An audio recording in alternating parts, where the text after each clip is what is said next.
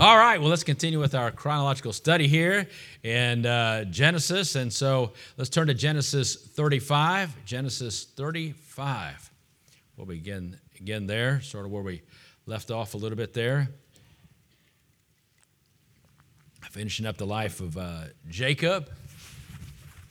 All right, Genesis 35. Genesis 35. And we'll read verses 1 through 7 verses 1 through 7 of Genesis 35. All right, begin there. And God said unto Jacob, Arise, go up to Bethel and dwell there, and make there an altar unto God that appeared unto thee when thou fleddest from the face of Esau thy brother. Then Jacob said unto his household and to all that were with him, Put away the strange gods that are among you, and be clean, and change your garments. Boy, there's a message in these verses. And let us arise and go up to Bethel, and I will make there an altar unto God, who answered me in the day of my distress, and was with me in the way which I went. And they gave unto Jacob all the strange gods which were in their hand, and all their earrings which were in their ears. And Jacob hid them under the oak which was by Shechem. And they journeyed, and the terror of God was upon the cities that were round about them. And they did not pursue after the sons of Jacob. So Jacob came to Luz, which is in the land of Canaan, that is Bethel, he and all the people that were with him. And he built there an altar and called the place El Bethel, because there God appeared unto him when he fled from the face of his brother, when he fled from the face of his brother. Let's pray again. Heavenly Father, again, Lord, we claim the blood and name of Jesus Christ. And Lord, we do thank you for these good songs that we're able to sing, Lord, that are based upon the Word of God, reminding us, uh, dear Lord, that we were crucified with you, reminding us uh, dear God, that it, uh, tis, hallelujah, tis done. We can rejoice that the great transaction's done, the great exchange has been taken place in our life. Old things are passed away, all things are become new because of Jesus Christ. And uh, dear God, we thank you, uh, Lord, for uh, the song that uh, uh, the Canes just sung. Dear God, we thank you. Uh, dear God, that we can read your word. dear God, we can memorize your word. We can sing your word. And dear God, we can love your word. Again, Lord, we pray for those that are uh, sick among us, dear God. We think of Sister Muxlow, Sister uh, Barnett, and uh, uh, others, dear God. We think of Sister Judy's uh, granddaughter. Lord, please give them wisdom. Lord, uh, we commit that child to you. We commit them to you, dear God, that you'd give them clear direction, dear God, for what they should do concerning the child. And Lord, I pray if it glorify you, just give miraculous healing there. Uh, dear God, we commit that child to you. We think of others, dear God, that have great physical need. Please touch them. Lord, those that have spiritual need, Lord, we think of Kevin. Lord, we think of this uh, couple that Sister Pam was able to speak with, and no doubt uh, other, that others were able to witness to. Lord, please, again, uh, take that word, dear God, and bring great conviction upon their heart and draw them unto thee. Now, Lord, as we continue to just uh, go through the Word of God, again, to teach us and guide us and uh, give us a, a good understanding, uh, dear God, of how you work all through the Word of God. And Lord, uh, we can look at the lives of these, dear God, and Lord, we see their successes, we see their failures, uh, dear God, and uh, Lord, I, am glad that you're with us in our successes and in our failures, dear God. But Lord, we just need to, like the, many of these did in the Bible, despite all their shortcomings, they just kept on going uh, for the Lord. And you continue to use them and bless them, uh, dear God. And Lord, help us uh, not to get weird and well doing, but just to keep on keeping on. Uh, dear God, we pray that your will and glory might be done in our lives. Now, again, Lord, uh, uh, we commit ourselves to you in Jesus' name. Amen. Uh, we have a wonderful story here as uh, we look at uh, uh Jacob, that faithful uh, patriarch. And of course, uh, God tells him to go back down to Bethel. And we know that as we looked at last week, that his sons, right, because of what happened to their sister, how they fooled those people and then went in and killed them.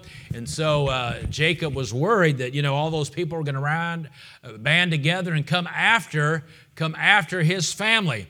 But uh, here's what, what, what, look, we see what happens here that, uh, again, God reminds Jacob of his previous command to return uh, to Bethel. Jacob had been living in Shechem for 10 years, and uh, uh, Bethel was only like 30 miles from where he was supposed to, supposed to be. It's amazing how close we can get to where God wants us, but amen, uh, settling, well, we're close enough. No, we need to be the, we want to be in the exact place.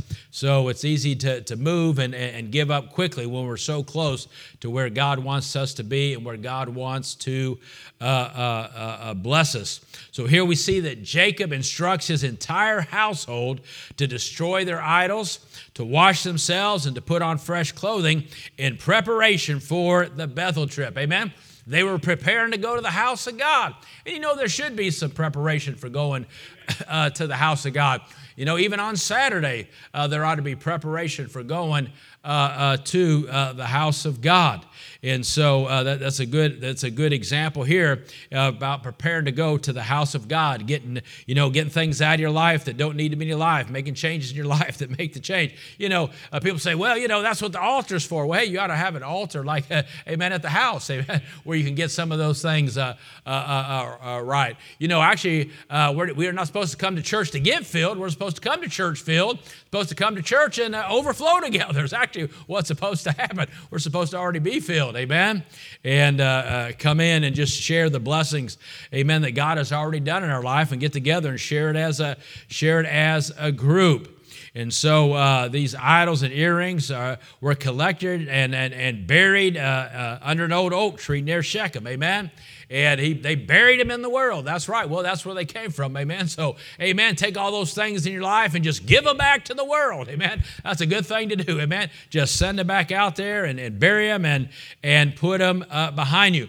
But what's interesting, this is considered uh, the first record of a revival in the Bible the first record of a, of a revival in the Bible where this family, if you will, gets right with God. And notice, amen, uh, Jacob as the leader, he led in this. And that's a, that's a father's responsibility to lead their family in those things, their family in getting right. And, uh, you know, I think it's a blessing you know, the Bible uh, uh, uh, talks about you know, the, the, the principle of first mention. Now, the word revival isn't mentioned here, but you see the example and you see the principle here, and you can do a lot of preaching just on these verses. But I think it's important to understand that when you see the first example of what might be called a revival, that it began with a family. It began with an individual family. It didn't begin with a group of families. It began with that individual family, Jacob's family. And boy, you know, we pray, oh God, we see what's going on in our country. Oh God, bring revival into our country and, and bring revival to our church. Well, this is a good example. Say, well, Lord, you know, let it begin with me. Let it begin with my family. As the leader of my home, help me to take the stand. Help me to be willing to stand before my family and say, listen, uh, uh, you know, uh, we need to get some things right, and it needs to begin with me and that's how we should pray. That's how I, I pray. When I when I pray, I pray for the I pray for my family, of course. I pray for the church, and I pray for other people, and of course I pray uh, for the needs spiritually. I say, Lord, I, I say, Lord, those that need to be saved, save them. Those that need to be stirred, stir them. And those that just need some grace to keep on keeping on, give them what they need to keep on keeping on. But I, but I always say every day I try to pray, but Lord, amen, whether it's with my family or whether it's with the church, let it begin with me because I'm responsible for my family. And then also, in that sense, I'm responsible to get an answer for the church. So, whether it's revival for the family or it's revival for the church or whatever, let it begin with me. And so, we shouldn't be praying, you know, crying out for all the trouble going on in our nation if we're not willing to be able to say, Lord, let it begin in my heart, let it begin in my home, and let it begin in my church. And Lord, whatever we got to take off, whatever we got to change, wherever we got rid of, whatever we got to bury, Lord, uh, help us to bury it, amen. And uh, uh, get that thing behind us and be willing uh, to move on. So I think that's a wonderful thing. Uh, that it begins in a family. So we should all be saying, Lord, let it begin with my uh, family. What a wonderful, precious thing that would be. What a wonderful, precious memory for your family that would be. So Jacob arrives, we see in Bethel, and as we talked about before, he built the altar, and again, he there he names it. Remember El Bethel. So first he named it Bethel, then he comes back, and it means El Bethel. And we saw that we all know Bethel means what? House of God. And then uh, what does El Bethel mean? Who remembers what El Bethel means? The God of the house of God. See, Beth El, now we got El Beth El, right? Hey, we got the house of God, now we got God of the house of God, uh, right? And so uh, uh, that's what we, as we talked about before, right? Not only, amen, we want to be in the house of God, we want to be in the house of God, but hey, when we're in the house of God, we want the God of the house to be in the house. Amen. We want to be able to say, hey, Father's in the house. Amen. Right? We want to be able to say that, right? We want Him uh, uh, to meet with us. We want, we want, we want Him, uh, to, as we say, we want Him to show up and show out, as they say, uh, in the house of God. And so uh, uh, that's, that's, that's, that's a good thing. So we not only we don't just uh, you know want an empty building, we want it to be filled. I you know I love it after remember after Solomon prays and it said the place like that cloud came in, if you will, and that place was uh, filled. Man, I mean it, it, was so full of God that uh, it, it, wouldn't that be amazing if we were all standing outside one day and people came and said, "Well, man, why aren't you go in? It's filled already. How many people are in there? One.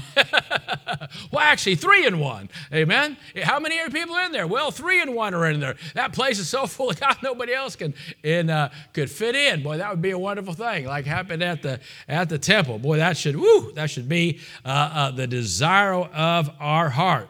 But here, here's here's what we want to. So we talked a little bit about this last week.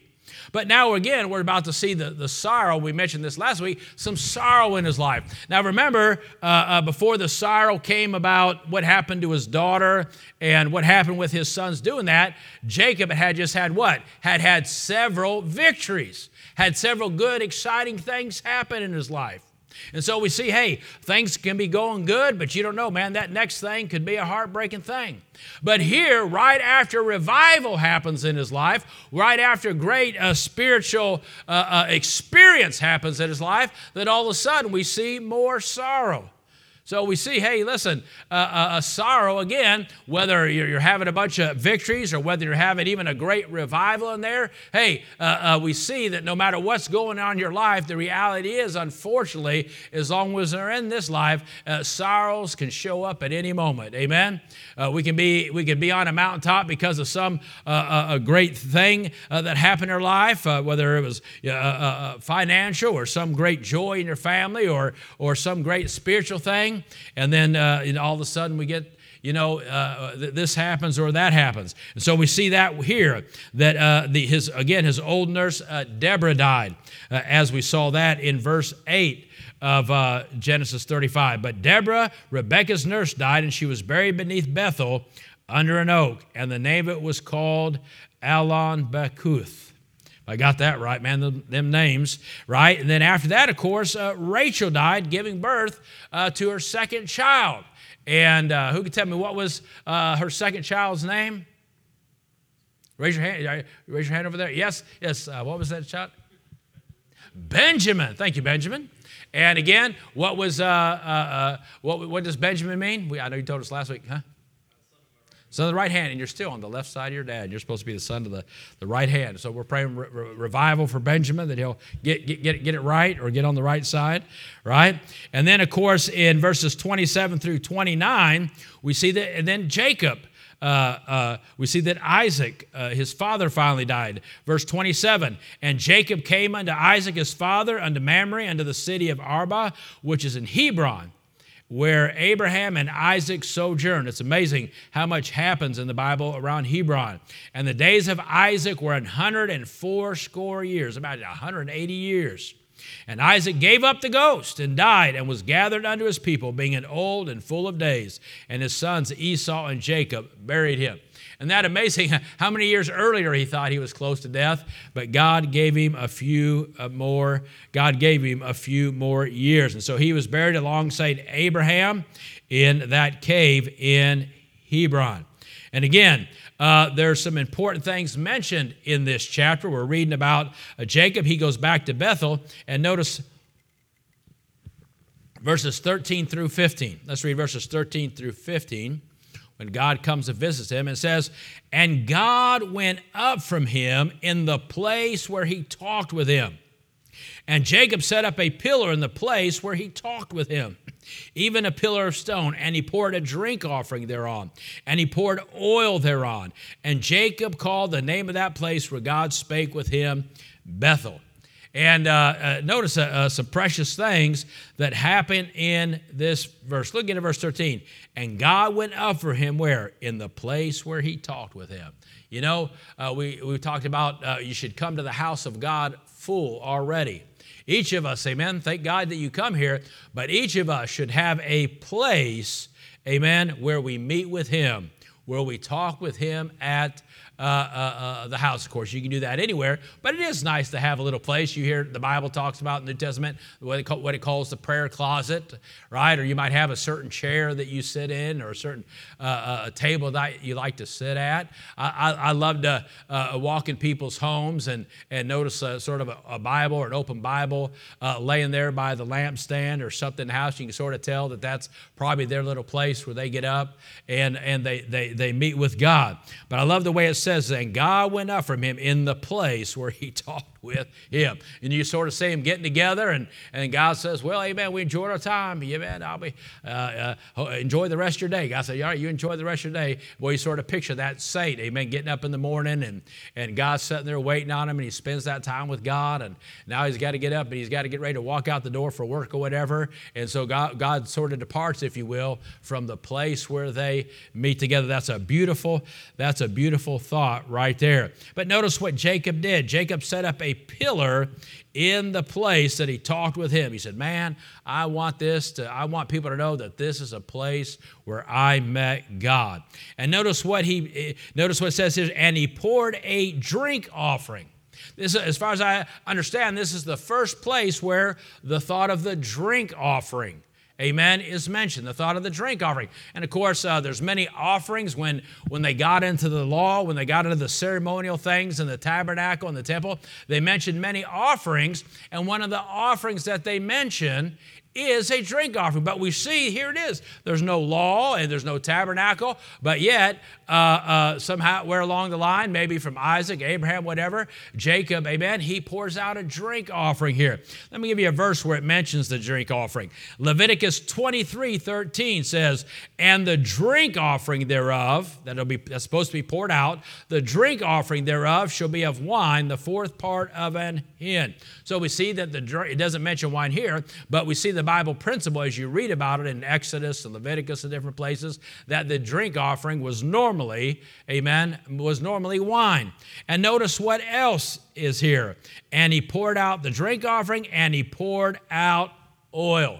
And we know that uh, uh, those are a type of two things. We know that often, uh, though the uh, uh, wine, especially like in the Lord's Supper, wine represented the what? Wine represented the blood of Jesus Christ. It represented the blood. And then we know that oil, right, uh, especially the anointing oil, often uh, represents what? The Holy Spirit. And so, what even even here, you see a beautiful picture or a beautiful type as he wanted to honor God, as he wanted to worship God, as he wanted to thank God. He did a drink offering. He poured out some wine and he poured out uh, some oil. And what a beautiful picture that is, amen. That, hey, how do we worship God? How are we able to worship God? Through the blood and the Holy Spirit, amen. We are able to worship God through the blood and the Holy Spirit. That's what gives us access to God, right? The blood took away our sin, and then the Holy Spirit made the connection. Once the blood took away our sin, the Holy Spirit made that connection. And so, even uh, so, again, it's just one of those things that's so easily to read over. Well, he did a drink offering and he poured out oil thereupon. But he, as a, as a, I guess, a, a honor of thankfulness to God. And again, Jacob called the name of the place where God spake with him, with him Bethel. What a beautiful thought that is there. And so here, and then in verse uh, 19, it says, And Rachel died and was buried with him in the way to Ephraim, which is Bethlehem. And so we see that uh, uh, she died near Bethlehem. We mentioned this last week, and that's where Benjamin was born, and, which means the son of the right hand. And then we made that thought how what years later that's where Jesus will be born, and he was known as, as to God as the son of God's right hand. What a beautiful, what a beautiful thought that is. And so now, uh, uh, so most of the, the, the, last few chapters, the focus has been on Jacob. And Jacob doesn't die right away, but we know Jacob had sons. But now the focus of uh, most of the rest of the Genesis is going to be turned to one of his sons. So let's turn there, and we're going to look at uh, where it begins to focus on Joseph. Uh, Genesis 37, and we'll read verses 1 through 4. Says, And Jacob dwelt in the land wherein his father was a stranger, in the land of Canaan. And these are the generations of J- Jacob. Joseph, being 17 years old, was feeding the flock with his brethren. And the lad was with the sons of Bilhah and with the sons of Zilpah, his father's wives. And Joseph brought unto his father their evil report. I hate to say it, but he was a tattletale. He gave their evil report. Now, Israel loved Joseph more than all his children because he was the son of his old age, and he made him a coat of many colors. And when his brethren saw that their father loved him more than all his brethren, they hated him and could not speak peaceably unto him. Now, uh, what do we see here? You see, Joseph was the favored son. And we need to realize a lot of, uh, uh, uh, uh, over these next several chapters, a lot of things happen that break Jacob's heart, that cause a lot of problem in Jacob's. Uh, in Jacob's life. Now we know that uh, you know God is working some things here, but yet we've mentioned this before. You see an important principle here right? You see, Joseph was the favored son. So, what you're going to see here, as we see some heartache over these next chapters, is a lot of what happened in Jacob's home. A lot of what happened in Jacob's home over these next few chapters was because he showed favoritism in his home. He showed favoritism towards one of his children. And of course, uh, uh, what, Jacob came from a home where there were a lot of problems. Why? Because there was favoritism in that home. Remember, Isaac favored Esau, and and, and uh, oh, Jacob was a mama's boy, right? He he was uh, he was favored uh, by mama, and there was favoritism there, and so that brought division uh, in the home. And so we see an important principle. Hey, hey, however many children God gives you, Amen. Amen. Uh, uh, uh, uh that's what you know. Uh, nothing wrong with having uh, a lot of children. Of course, Isaac only had those two, but then Jacob has several children. But we see, hey, there should never be favoritism in the home with children. Now, that doesn't mean you treat all your children the same. You do have to treat them according to their uh, uh, uh, personality, and you still have to deal with them. You know, uh, uh, some of them might be a little bit more uh, mischievous than others. I can't remember which one was the mischievous one in my, in my family, but I'm sure there was a mischievous one in my home. But you know, I'm talking about when I was a kid not my kids, right? But the, you know, of course, we you treat them all you treat them all different. But that's different than showing favor uh, In other words, you give, uh, uh, uh, you know, all of them get one cookie except that one gets their whole their whole bag of Oreos. Okay. Now, I'd want to be that kid, right? But you know, we, but it's an important principle there about raising children and the evils of showing favoritism and things like that in a home. Boy, you see that again in Jacob, Jacob when he was growing up, and then you see it, you see it here. And so that's a, that's a good warning uh, about that. But we know that, listen, uh, uh, God did show favor to Joseph, despite the fact that Jacob showed favoritism, God showed favoritism to Joseph. And we know that, as we'll see in these chapters, that uh, Joseph has some dreams. He has some dreams concerning uh, first just his brothers, which he tells to them, which makes them even more envious. Oh, we're going to bow down to you. Then he turns around and tells it to his parents. And they say, oh, you know, uh, the sun and moon say, oh, we're going to bow down to you too. But we know God was beginning to work in Joseph's life and preparing him for what was ahead. And so, but of course, his brothers envied him. So Joseph had brought down upon him the wrath of his ten half brothers. Three factors had led to this sad situation. One, as we saw, because he brought an evil report to his father concerning his brothers. And because he had Jacob's favorite, he was Jacob's favorite son, and to show this special favor, of course, he got that, uh, that nice uh, coat that his father made for him of many colors. And then, of course, then because of Joseph's strange dreams, again, in one of the dreams, they were all in the field binding sheaves, and suddenly his sheaves stood up, and their sheaves bowed down to his sheaves. Then, the second dream, uh, he saw the sun, moon, and the 11 stars bowing down before him. So Joseph is sent from his home in Hebron to Shechem to check on his half brothers and their gate and their grazing flocks. He finally finds them at Dothan, some 15 miles from Shechem and 65 miles from Hebron. And so that we know the story that his brothers, what? They conspire against him. And so his 10 brothers see him in the distance and determine to kill him. Look at verse 18. And when they saw him afar off, even before he came near unto them, they conspired against him to slay him. Boy, what a sad thing. And then we see what happens. He comes, and of course, they attack him. Verse 24, we don't need all the verses. You know most of the story. And they took him and cast him into a pit. And the pit was empty, and there was no water there. And of course, they had already ripped his coat of many colors uh, that was on him. You see that in the verse above.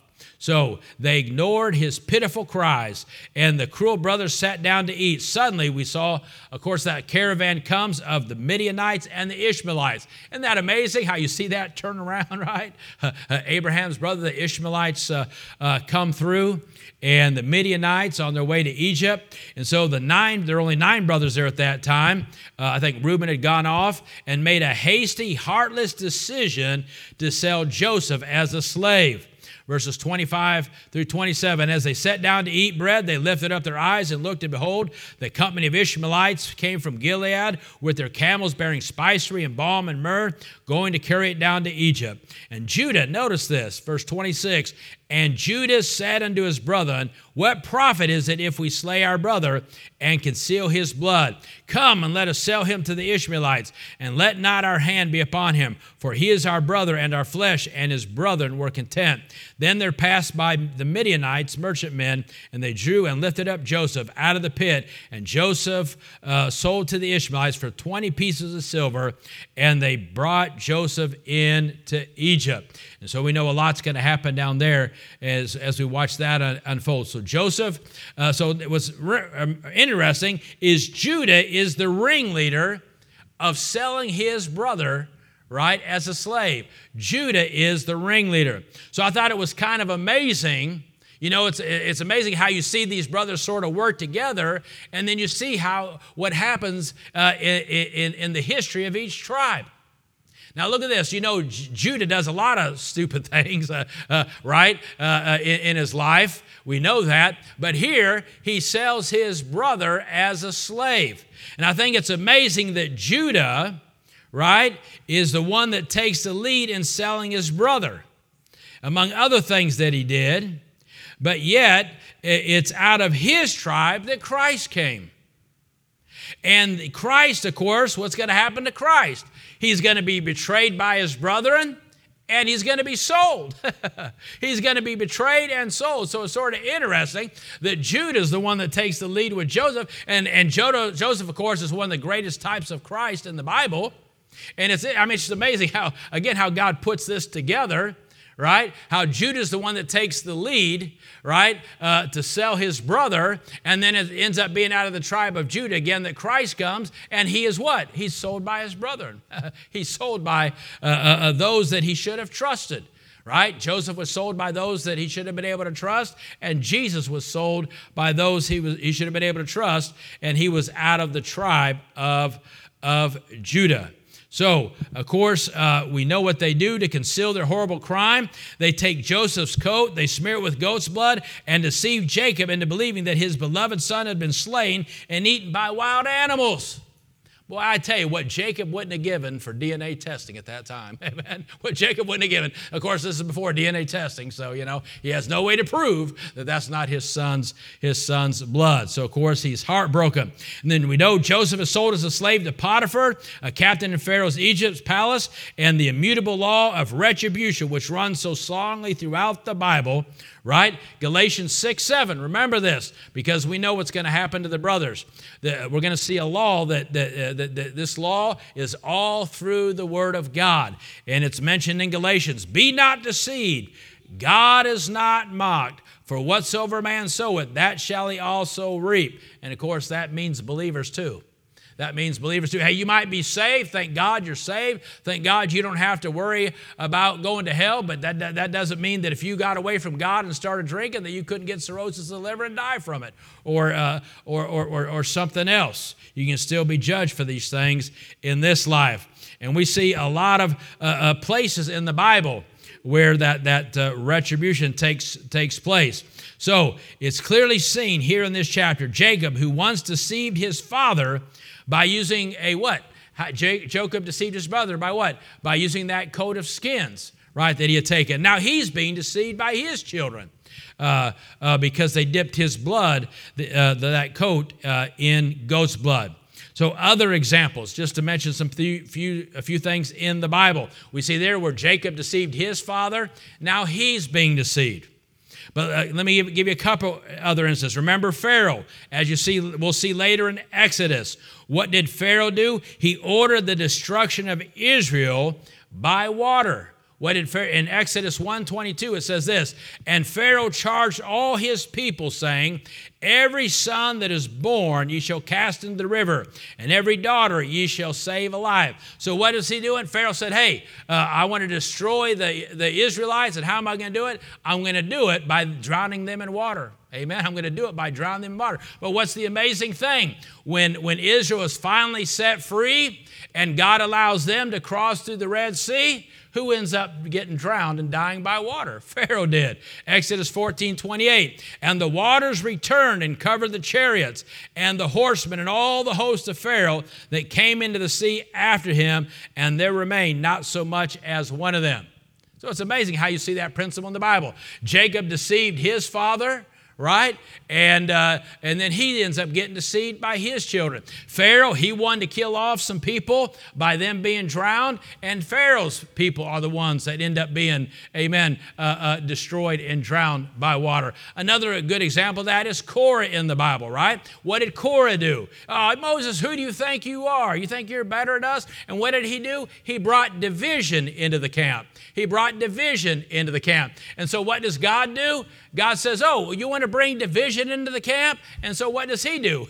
he brings some division in the camp. He divides the earth and they fall in straight to hell. I mean, that's an amazing. He said, You know, Korah wanted to bring division in the camp. Said, Okay, you want division? I'll show you division. He divided the earth and then they fell in uh, straight into the pit. Another good one, of course, in Esther is Haman, right?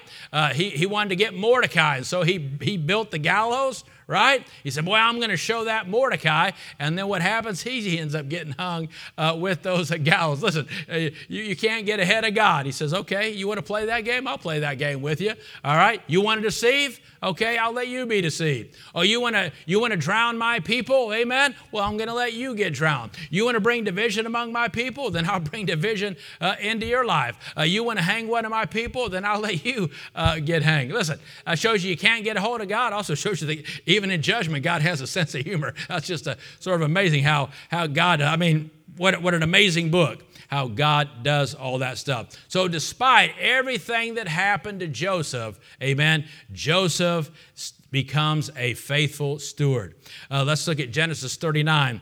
1 through 4. We'll begin here and finish up. And so we know that Joseph was brought down to Egypt. Joseph 39, 1 through 4. And Joseph was brought down to Egypt, and Potiphar, an officer of Pharaoh, captain of the guard, an Egyptian, bought him to, of the hands of the Ishmaelites, which had brought him down thither. And the Lord was with Joseph, and he was prosperous man, and he was in the house of his master the Egyptian.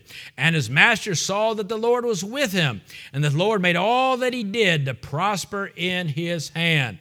And Joseph found grace in his sight and served him.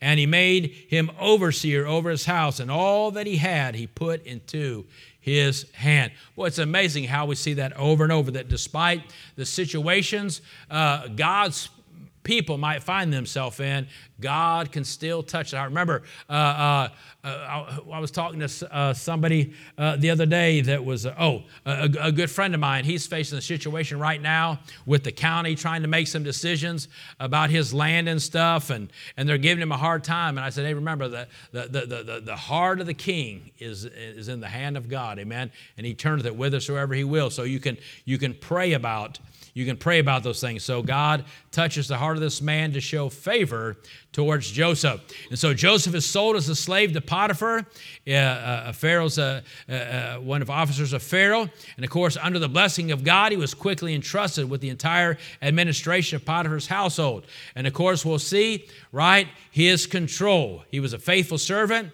and he had he, he, he, he, he loved the Lord. And We know that Joseph is enticed to commit immorality by the wife of Potiphar but he refuses her advances. Why? Like we talked about the other day, because he considered his God when he was tempted. He considered his God. How can I sin against God?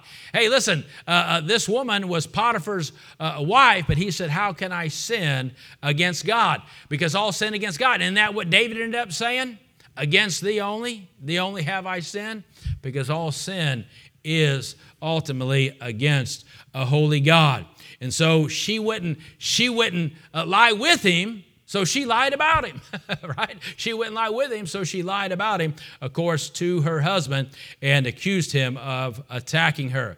So we, we often we, we, we, we often only acknowledge, right, what we what we consider blessings, right? You know, we only have often, I, I wrote this down trying to read my own writing, but you know, we only often acknowledge God when there's blessings in our life.